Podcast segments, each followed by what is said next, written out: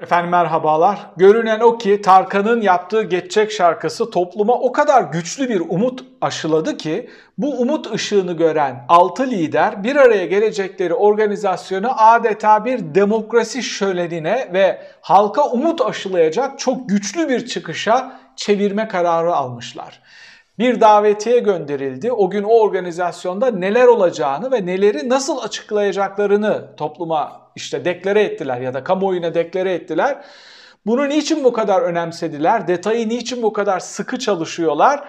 Bence o çıkış en az açıklayacakları kadar, açıklayacakları veriler kadar, sistem kadar o gün verecekleri görüntünün de önemli olduğunu ve halka verecekleri en güçlü şeyin umut olduğunu gördüler. Onun için detayları, çalışmaları çok hoşuma gitti. Peki bunun içeriğiyle alakalı bazı şeyler söyleyeceğim ama BBC'ye verdiği röportajda Kılıçdaroğlu 5 lider ortak aday olarak beni gösterirse Millet İttifakı'nın adayı olacağım açıklamasını tekrarladı ve belediye başkanlarının görevlerine devam etmesi gerektiğini tekrarladı. Bu gerçekten böyle mi? Bu kadar heyecan yakalamış bir ittifak Kılıçdaroğlu'yla mı seçime gidecek yoksa bu taktiksel bir çıkış olabilir mi? Bunu da yorumlayacağım.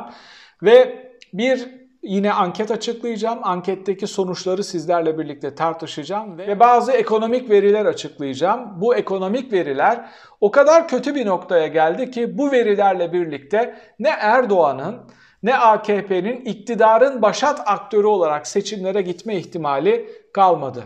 Altı liderin bir araya gelerek açıklayacakları güçlendirilmiş parlamenter sistem toplantısı, anket sonuçları, ekonomik veriler ve hepsinden önemlisi Cumhurbaşkanı adaylık süreci hakkındaki görüşlerimi özetliyorum.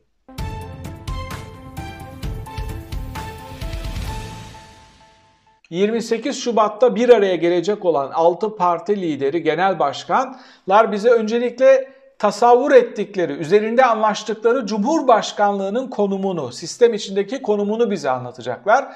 Daha sonra başbakanın yetkilerini izah edecekler ama bununla sınırlı değil. Genel bir parlamenter sistem çizmeyecekler. Onun için güçlendirilmiş parlamenter sistem diyorlar çok önemli bir nokta. Bizde senato olmadığı için Anayasa Mahkemesi aynı zamanda bir senato görevi e, rolü oynuyor. Yani siyasi kararlar almak zorunda kalıyor Anayasa Mahkemesi. Onun için Anayasa Mahkemesi'nin üye belirleme sürecini yeniden yazıyorlar ve onu saraya, cumhurbaşkanına, başbakana hizmet edecek değil de bağımsız bir şekilde yargının ve hukukun tarafında olabilecek bir anayasa modeli üstünde anlaştıkları gözlemleniyor. Onu da bize açıklayacaklar. Daha sonra yetkileri neredeyse sıfıra indirilen ve sistem içinde artık sembolik bir değeri kalan meclisin, Türkiye Büyük Millet Meclisi'nin bundan sonraki dönemde iktidara geldikleri ve sistemi referandumla geçirdikleri takdirde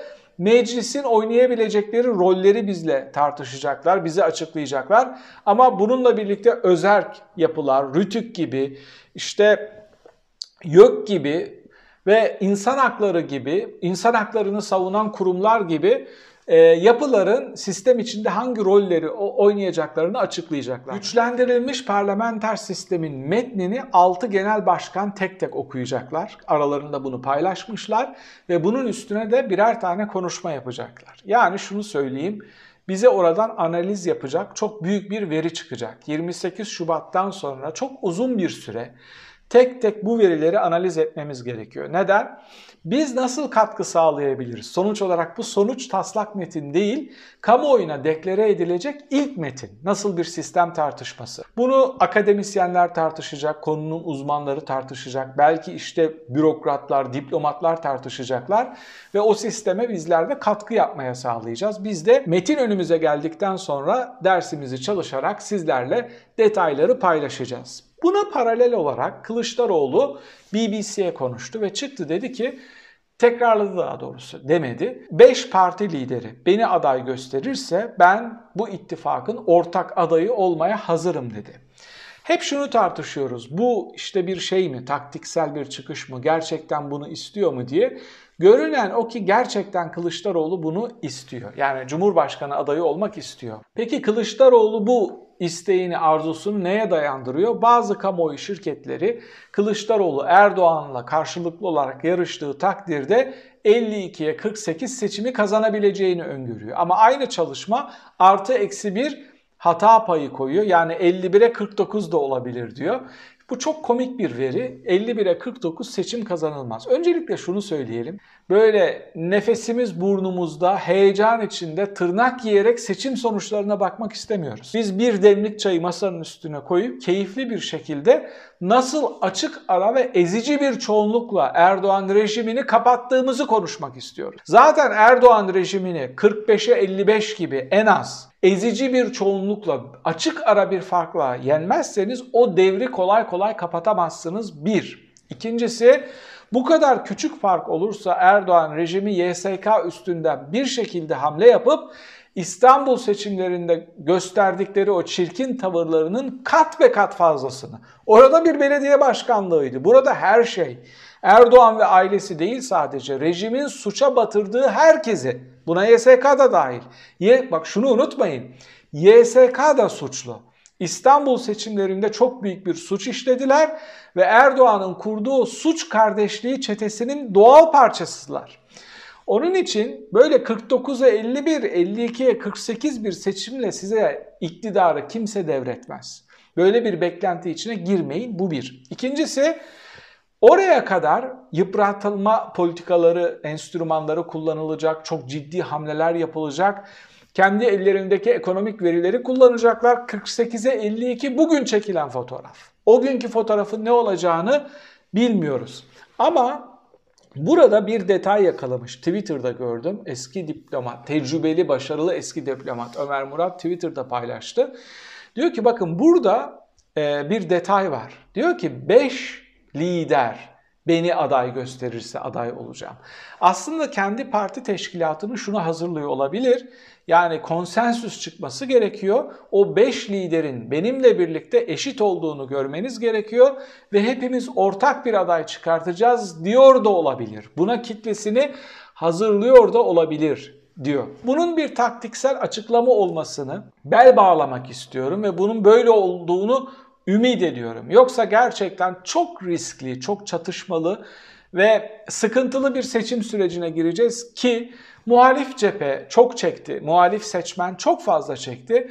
Artık gerçekten çok rahat bir güvenle, e, huzur içinde bir seçim sürecine girmeyi hak ediyorlar. Türkiye raporu Şubat ayı verilerine göre partilerin oy oranlarını açıkladı.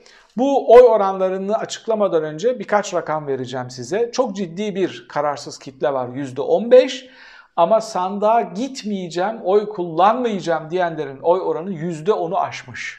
Bu şu anlama geliyor. Muhalefet heyecan verici bir aday göstermezse, muhalefet ezber bozacak bir aday göstermezse bir kere %10 sandığa gitmeyecek ve sizin anketlerde bulduğunuz o sonuçların hesaplarının hepsi alt üst olacak. Bir sürprizle karşılaşabilirsiniz. %10'a heyecan oluşturacak ve işte şimdi kazanabiliriz diyecek bir adayın belirlenmesi gerekiyor. %12,5 düzeltiyorum oy kullanmam. %10 da kararsızım diyen var. Yani %12,5 şu anda kararsız kitle, sandığa gitmeyeceğim diyen bir kitle var. AKP ve MHP'nin oy oranlarının toplamı Büyük Birlik'le birlikte 41.5'e denk geliyor. Ve Millet İttifakı'nın oy oranı ise sadece 42. Kafa kafaya. Kafa kafaya bir durum var. Buradan çıkışı ne sağlayacak? HDP'nin oyları sağlayacak. İyi Parti hala İyi Parti'nin aktörlerinin böyle tutarsızca, hesapsızca Kürt siyaseti üstünden çıkış yapması, ırkçılığa dayanacak kadar milliyetçi çıkışlar yapması, HDP'ye saldırmasının akılla, mantıkla hiçbir izahı yok.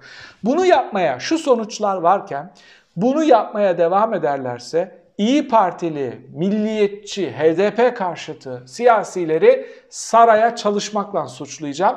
Saraya çalışmakla itham edeceğim. Bunun başka bir izahı yoktur. Bu ırkçılıkla vesaireyle açıklanabilecek şeyler değil. Bu siyasiler orta yaşın üstünde olan, Türkiye'yi çok iyi tanıyan tecrübeli siyasiler bundan sonra yapacakları çıkışlara çok daha fazla dikkat etmeleri gerekiyor. Partilerin oy oranı ise şöyle. AKP %33.1. Hala CHP'den 5 puan önde. Çöktüğü, iflas ettiği dönemde Türkiye raporu CHP'nin oy oranını %28.2 olarak görüyor. CHP'nin bulabildiği, çıkabildiği en yüksek rakamlar bunlar. İyi Parti 13.8, HDP 12.2. HDP o sol ittifakı oluşturduğunda göreceksiniz bu seçimlerde 13'ün üstüne çıkacak, 14'ü zorlayacak. Bunu erkenden söylüyorum. Çok erkenden bir öngörü. Orada bir heyecan oluşacağını düşünüyorum. MHP'nin oy oranı 8.4. Bu oldukça yüksek bir oran. MHP'nin mevcut siyasal sistem içinde oynadığı role baktığımız zaman 8.4'ün çok ciddi bir oran olduğunu söyleyebiliriz. Deva Partisi'ni 2.1 olarak ölçmüşler. Gelecek Partisi 0.7, diğer tüm partilerin toplamı %1 bile değil olarak ölçülmüş. Saadet Partisi 0.6. Şimdi ekonomik iflasla birlikte yolumuza devam ediyoruz. Bu ekonomik iflasın verileri ne? Hep böyle genel kötü şeylerden konuşuyoruz ama somut bazı rakamları da aslında ezberlememiz gerekiyor. Bunu çok ciddi bir şekilde tekrarlamamız gerekiyor. O kararsız kitleyi işte bu rakamlarla ikna edebiliriz. Son 8 yılda kişi başına düşen milli gelir 12 bin dolardan 8 bin dolara düşmüş. Bu muhtemelen OECD ülkeleri içinde bir rekor olabilir. Yani herkes deniliyor işte her yerde enflasyon var, her yerde fiyat pahalı arttı falan. Böyle bir iflas yok. İnsanlar gelirlerinin üçte birini kaybetmişler. Tüm ülke üçte bir oranında fakirleşmiş. Dış borçlar 450 milyar doları aşmış.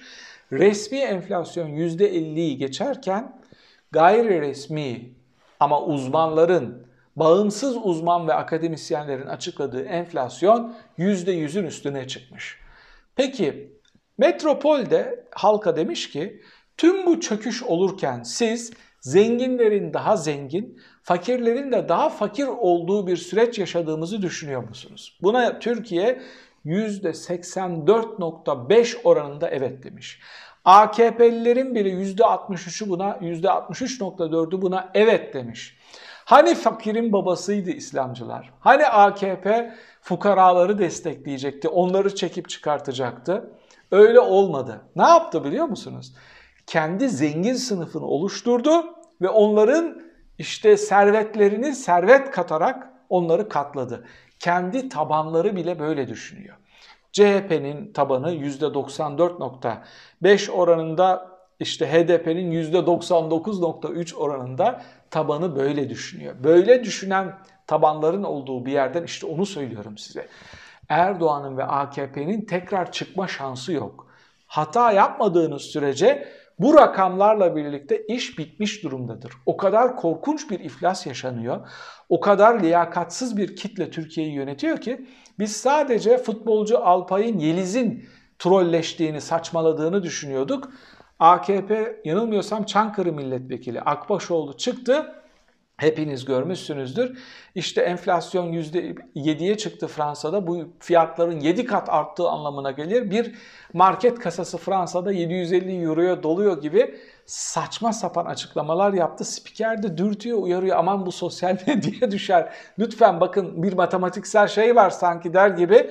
Bakın bu neyi gösteriyor biliyor musunuz? Bir, ilkokul seviyesinde yüzde hesabı yapamayacak kadar çapsız adamların saraya sadakatinden dolayı milletvekili olup ülkeyi yönetmeye çalıştığı bir şey var. Karşımızda bir yapı var. Artı ana ana medyaya, ana akıma, konvansiyonel medyaya o kadar hakimler ki bu ahmak adamları oraya aktör olarak çıkartıp açıklama yaptırtabiliyorlar. Ama spiker sosyal medyanın gücünü o kadar iyi biliyor ki yalvarıyor neredeyse ona sus diye. Ama başarılı olamıyor. Şimdi AKP de bunu gördüğü için, çok iyi bir şekilde bildiği için neye çalışıyor? Sosyal medyayı susturmaya çalışıyor. Çünkü orası o kadar büyüdü, o kadar etkili olmaya başladı ki buradan yaptığımız yorumlar, açıklamalar ana akım medya üstünde bir baskı oluşturuyor. Artık eskisi kadar saçmalayamayız. Tükendik, bittik, etkili olamıyoruz. Milyar dolarları harcadık ama netice alamıyoruz. noktasına geliyorlar. Onun için sosyal medyayı sakın küçümsemeyin. Buranın etkilerini sakın küçümsemeyin. Burada yuvarladığımız kar topları milyonları etkiliyor. Buna benim en ufak bir şüphem yok. Sorum şu. Beklediğiniz aday çıkmadı diyelim. Yani 6 lider bir araya geldi. Sizin beklemediğiniz bir ortak adayı aday olarak gösterdi. Küser, darılır sandığa gitmez misiniz?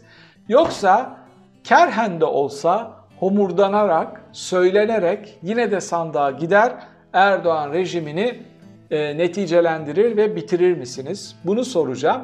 Bu şüphesiz şöyle algılanmamalı. Oh ne kadar rahat istediğinizi gösterin bakın burada destek var. Burada sadece bizi izleyenler siyasete ilgili sosyal medyayı kullanabilen, okuyan, yazan, kafa patlatan zeki insanlar. Ama bu mecralardan bir haber Türkiye'de %30'un üstünde bir kitle var.